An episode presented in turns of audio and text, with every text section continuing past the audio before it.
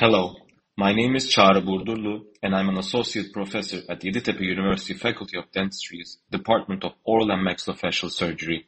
I'll be briefly explaining what the course DENT 345 is about to you. First of all, students are supposed to take this course during the fifth and sixth semesters of their dental educations. This course is being taught in English, and its credit value is 5, and for ECTS credit value, it's 2. The course aims to give the student exposure to all aspects of the wide and varied scope of dental anesthesia.